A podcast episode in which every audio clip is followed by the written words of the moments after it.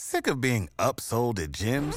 My guy, you're currently a base member? For $90 more, I can upgrade you to our Shred membership. For 130 more, you'll be a Swole member. And for just $300 more, you'll reach Sweat Platinum.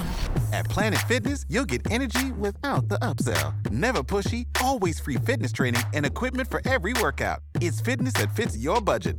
Join Planet Fitness for just $1 down and $10 a month. Cancel anytime. Deal ends Friday, May 10th. See Home Club for details. Hello, listeners. I'm your host, Amara, and this is Black Girl Gone, a true crime podcast.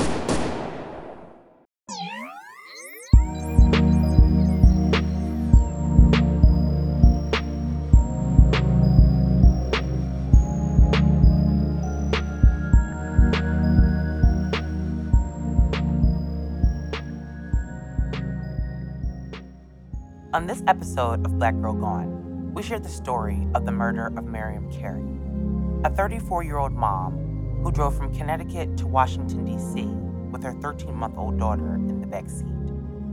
Miriam made a U turn at a checkpoint near the White House and set off a series of events that would lead police to firing 26 bullets into Miriam's car. Could Miriam's death have been prevented?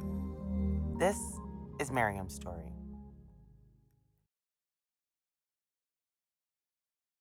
The events that would come to define Miriam Carey in the public eye are far from the woman that her family knew. In the months leading up to the incident, Miriam Carey had been, according to her family and friends, struggling with depression after giving birth to her daughter, but was getting better. Miriam was originally from Brooklyn, New York, where she had lived most of her life. She went to school there at a local community college where she received an associate's degree in dental hygiene and then she also attended Brooklyn College, where she majored in health nutrition science and graduated in 2007. People who knew Miriam said that she was ambitious and she was a focused young woman. She had dreams of furthering her career and becoming perhaps a dentist herself. By all accounts, Miriam had led a normal, happy life. Now, while researching this case, I came across photo after photo of Miriam smiling, living her life. Miriam had lived in New York her whole life, like I said, but she wanted to buy a home, and we all know that real estate in New York is extremely high. So in 2010, Miriam decided to move to Stamford, Connecticut, which is about 40 miles from New York. Now, in a report done by the Washington Post, her sister said that she still came home pretty much every weekend to visit them and their mom, who was still living in Brooklyn.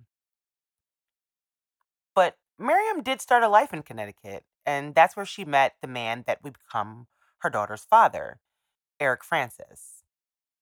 Eric was a lot older than Miriam. According to the Washington Post article, he was about mm, 21 years older than her. And her family said that wasn't really her usual style when dating. She didn't tend to date men that were that much older than her. So this was new, but she was living in a new area and, you know, a new city. And, you know, sometimes with that comes a lot of other changes. And she might have just met somebody that she really liked. So, according to her family, Miriam didn't really talk a lot about her relationship with Eric. But eventually, Miriam would get pregnant, and in August 2012, she gave birth to their child, whom she would name Erica. Now, not too long after giving birth, Miriam began to experience symptoms of postpartum depression. Now, this is extremely common and can really show up in various forms. Apparently, one in 500 women who give birth experience postpartum depression, and Miriam sadly was one of those women. And in the months following the birth of her daughter, Miriam struggled with her depression. But her doctors had placed her on medication and given her a treatment plan that would kind of have her weaning off the medications that she was on after a year. And so, according to her mom and her sister, she was beginning to get better. It's important to note that during this time that Miriam had been struggling with her mental health, she was still maintaining her employment as a dental hygienist. She was actually working for two different dentist offices at the time. So whatever she was dealing with wasn't affecting her job. And I think that's kind of important to understand, you know, where her mental state may have been. On October 2nd, 2013, Miriam went to work like she had normally done. Her daughter Erica was in daycare at the time, and according to the Washington Post, she would always leave around 5 p.m. so that she could pick up her daughter. And so on that day, October 2nd, she waited for her last patient and then she left like she normally would. She was also scheduled to be off on Thursday and Friday, and then she was going to work her second job in Brooklyn on that Saturday. So her coworkers described her as normal when she left that day. She wasn't acting strange. She didn't seem to be in ex- experiencing any signs or symptoms that anything was wrong. She wasn't upset. Um, one of the coworkers said, she said, you know, have a good weekend. I'll, I'll see you next week. And, and she left. On October 3rd, 2012, for reasons that are still unknown, Miriam Carey got into her car with her then 13 month old daughter, Erica, and drove 265 miles to Washington, D.C. There are several missing pieces to this story, and one of which is Miriam's movements on the day that she drove to DC. There is no information about when she left Connecticut or whether or not she stopped along the way or she drove straight there straight there. Now i punched in how long it takes to get to dc from connecticut and it's about a four and a half hour drive. So if she had enough gas in the car she could have possibly driven straight there but of course there's no information about her movements on october 3rd until her black infiniti shows up at a white house security checkpoint at around 2.13 p.m that afternoon But what is initially reported about the day's events would not be as clear as the years go by. Because initially, the police and media described Miriam as a mentally ill woman who purposely tried to breach White House grounds and then led them on a high speed chase around DC, leaving them no other recourse except to fire 26 bullets into her vehicle. Now, the early reporting about that day said that around 2:15 p.m., Miriam came to a checkpoint near the White House where she attempted to breach a security barrier that was in place. And after failing to respond to commands from the Secret Service to stop her vehicle, she then makes a U turn and tries to exit the area. Now, it says that when she makes the U turn to exit the area, she strikes a Secret Service officer with her vehicle on the way out. And then the Capitol Police, of course, began chasing after Miriam, who was driving towards the Capitol at that point. Now, according to their story, after a few minutes, they are able to catch up with her and basically corner her in. And this is where we see the first footage of that day. And we see Miriam's car surrounded by police. Now, this footage was captured by a gentleman who was working for an international news station and just happened to be filming that day.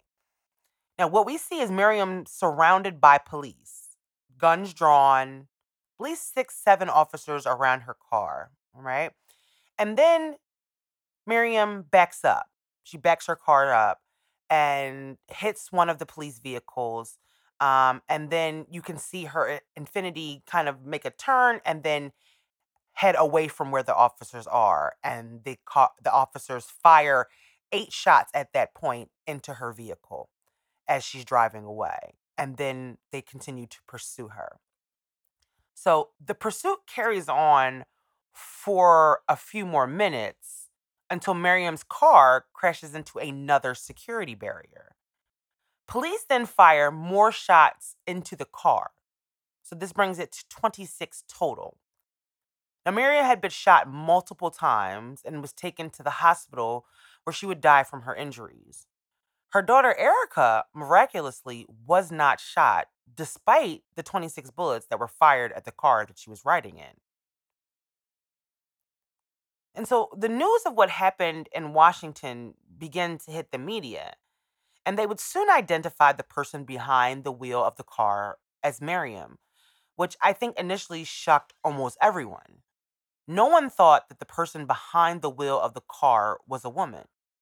Most of the onlookers that day assumed that it was a man. And no shade to the men, but an incident like this usually involves a man. So to find out that it was a black woman and a mom took most people by surprise. And then, of course, having her child in the back seat of the car made it even more surprising. So the media immediately began to dissect Miriam's life, and questions about motive were at the forefront.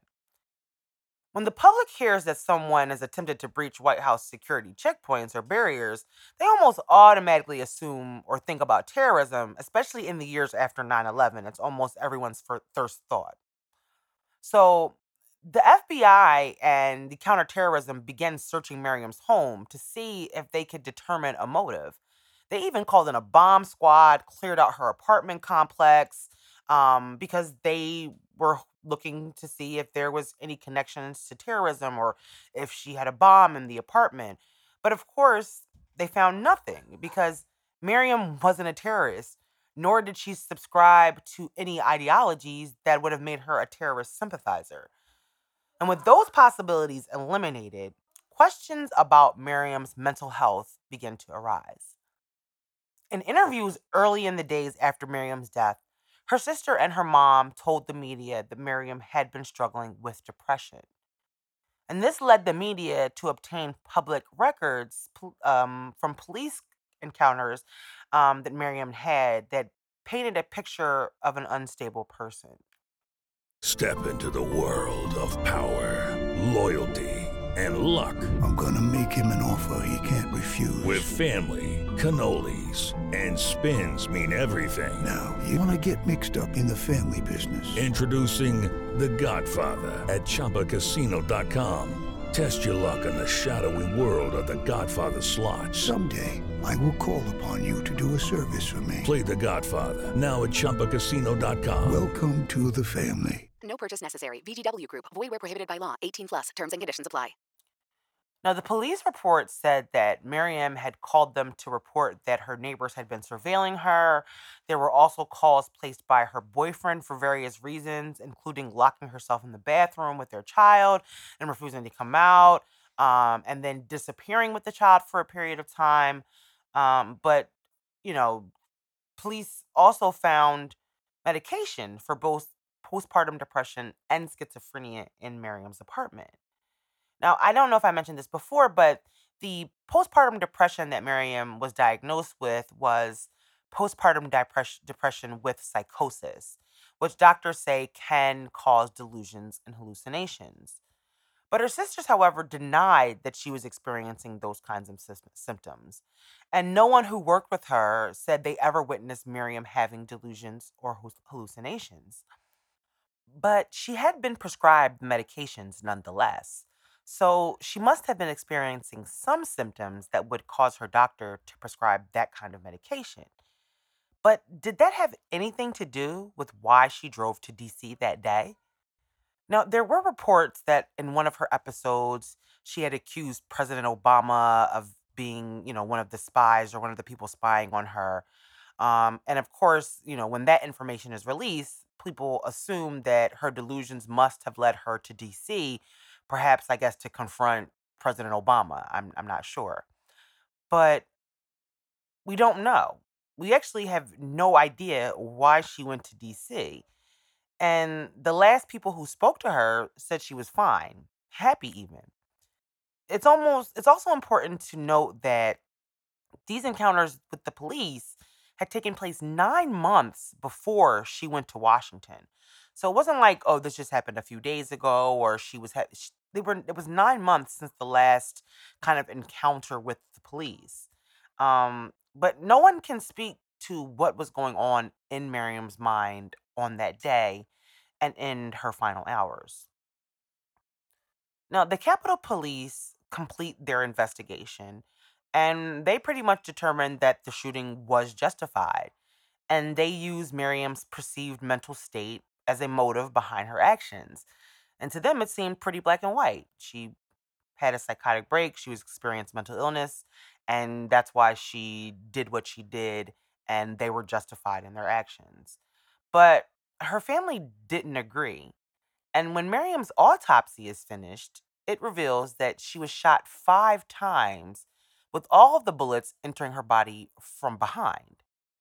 So, Miriam being shot in the back would enrage her family, and they demanded answers. Was shooting Miriam the only way the police could have handled that situation that day? Initially, it seems like perhaps it was. But then you look at the evidence, and the answers to that question becomes less and less clear. Miriam's family eventually hires an attorney, and he begins to raise serious doubts about the shooting and whether or not they needed to shoot at Miriam 26 times as their only option. Now, the Washington Post releases an article which lays out a more detailed account of that day. And what they find is that what the police initially reported wasn't even exactly what happened. So, the Washington Post reveals that the early moments of this incident were not exactly as the initial reporting said. Now, when Miriam turns into the checkpoint, according to the Washington Post, she is told to stop. And instead, she does make the U turn. And now, why Miriam didn't stop is part of the mystery of this story, but maybe she was just scared. Maybe she figured if I just make this U turn and head out, they'll leave me alone. But when Miriam makes that U turn, a ununiformed Secret Service agent attempts to put a metal barrier in front of Miriam's car in an attempt to stop her vehicle. So this agent was plain clothed and according to the photos carrying a cooler like a, a drink cooler. And he grabs a metal barrier that was off to the side and tries to put it in front of Miriam's car to stop it. And I'm trying to describe what this is like. This is like the metal bike racks that you've seen, you know, over the summer um, for protesting. The cops will use them for crowd control. They'll use them to block off areas. It was really one of those type of bike rack gates. And he tries to put this in front of her car while he's out of uniform. And, you know, for all we know, she didn't even know that this was a Secret Service agent or a cop at all. And that's one of the arguments from her family is that when she saw this man, she probably was just afraid and, you know, kept going because she didn't know that he was a cop. And so what she actually does is that she keeps driving and the man almost kind of like puts himself in between her car and he's trying to stop her and she does end up driving you know, past the barrier and kind of through the barrier and strikes the man with the side of her car. But she doesn't hit him head on. And she doesn't even appear to be hitting him intentionally. It just, he's kind of actually in the way of a moving vehicle. And she was already on her way out. And that's kind of what the picture shows. So that kind of um, sheds a cloud on the initial story that she rammed a security barrier. The barrier that she hit was actually a temporary barrier that was placed in front of her car specifically to try to stop her. Um, but police then, of course, began to pursue her car. And it's not clear if initially the police saw that her baby was in the back seat. But when they cornered her near the Capitol, they had to have seen that there was a child in the back seat. Now, did they take that into account for a second that there was an innocent child in the car? Well, obviously not, because right after they cornered her, they fired eight shots into the vehicle as it drove away. Now, the other justification the police make for their actions is that Miriam was speeding through DC. But the Washington Post discovered that Miriam wasn't speeding. In fact, they determined that her max speed from the White House to the Capitol, where she was ultimately gunned down, was between about 19 miles per hour and 25 miles per hour, which is a normal speed for traveling in the city. And so that raises the questions why didn't police just try to chase Miriam out of the vicinity of the Capitol and the White House? They could have allowed her to drive off, you know, called for DC Metro Police to try to stop her vehicle elsewhere, but they didn't. They continued to pursue her vehicle. Miriam's car ultimately crashed into a barrier. And it's not known whether or not one of the first eight shots um, entered Miriam's body, but it's likely that it did, and that's why she crashed the car. Now, the U.S. attorney that handled the investigation said that they did not believe any of those initial bullets hit Miriam, although they offered no proof of that. And since they had already fired eight shots into the car, why did they need to fire 18 more shots into a car that was stopped? Miriam didn't jump out of the car. She didn't have a weapon, and her daughter was in the back seat. I mean, it's really a miracle that her daughter was not shot. The Capitol Police policy was that you don't shoot into a moving car unless you are stopping an attack that can seriously harm other people. But Miriam wasn't trying to hit anyone. She was just trying to get away. And in the 2004, the Department of Human Services actually told the Secret Service that deadly force cannot be used simply to stop a fleeing suspect, which is exactly what they did in this case. So once she left the White House checkpoint, it's important to know that she never again attempted to breach another security barrier. The police say that they feared terrorism and that they thought that she could have been a suicide bomber. Now, we can't ignore the fact that something happened that day.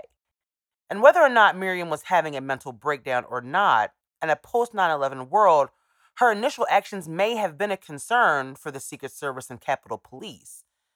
But I don't think that the amount of force used in this situation was warranted. There have been countless people who have breached the White House grounds and were not gunned down. As a matter of fact, just a month before Miriam's encounter, a man actually breached the White House fence, made it all the way almost to the door of the White House, where he was tackled, and he was carrying a knife. Why was he met with such restraint? When Miriam, with her child in the back seat, was shot at 26 times. And once you learn more of the details, like Miriam didn't ram a temporary gate trying to breach the White House security checkpoint, or that the first officer who had minor injuries was plain clothed and basically almost threw himself in front of her vehicle, or that the second barrier she crashed into was because she had been shot at eight times, you really start to question more and more why her death was even necessary. The police used fear of terrorism as their main justification for their actions that day. And telling the public that, you know, stopped a lot of questions. Telling the public that it was terrorism stopped a lot of questions that people might have wanted answers to. Because as soon as you say, "Wait, we stopped the terrorists," everybody is like, "Yay, great job," and and, and no other questions are are are, at, are asked. No officers were charged in connection to Miriam's shooting death. And although there was a violation of department policy, no officers were even disciplined for shooting into Miriam's moving car. In fact, the officers were commended for their actions and received standing ovations on the floor of the house. But Miriam's family, however, was left with questions and no answers. And in the new era of Black Lives Matter, Miriam's story often gets left out by the mainstream media. In the wake of the murder of Breonna Taylor, discussions about police violence against Black women became a trending topic, and campaigns like Say Her Name helped to bring Miriam's story back into the light and raised questions about the brutality of her death. On January 6, 2021, a group of mostly white men stormed the Capitol. They attacked Capitol police officers, sprayed them with bear spray, called black officers niggers. They destroyed property and did vile things to the Capitol. The whole world watched, and what most people saw was the blatant display of hypocrisy between how the police handled these insurrectionists and how they handled the Black Lives Matter protests that took place last summer.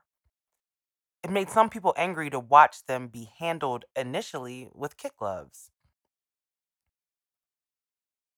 But for Miriam's family, the pain of the hypocrisy was deep. They want to know why couldn't Miriam have been met with the same restraint that those officers used on January the 6th? But I think we all know why. Black people, including black women, are perceived as being a threat. And we are met with more force and we are given less sympathy. Miriam did not have to die that day. Had police followed their own policy, she would probably have not been shot. I thought about Erica the most during this story. She's probably still too young to fully understand what happened, if she knows anything at all. But whatever Miriam was going to overcome and achieve in her life was cut short when she was shot five times by Capitol Police. Miriam deserved more. Miriam deserved a chance. And Miriam deserves for us to say her name. Thank you for listening to this week's episode. We will be back next week with a brand new story. Don't forget to leave us a rating on Apple Podcasts. It helps our show grow so we can continue to tell these stories. Like us on Facebook and follow us on Instagram at Black Girl Gone Podcast.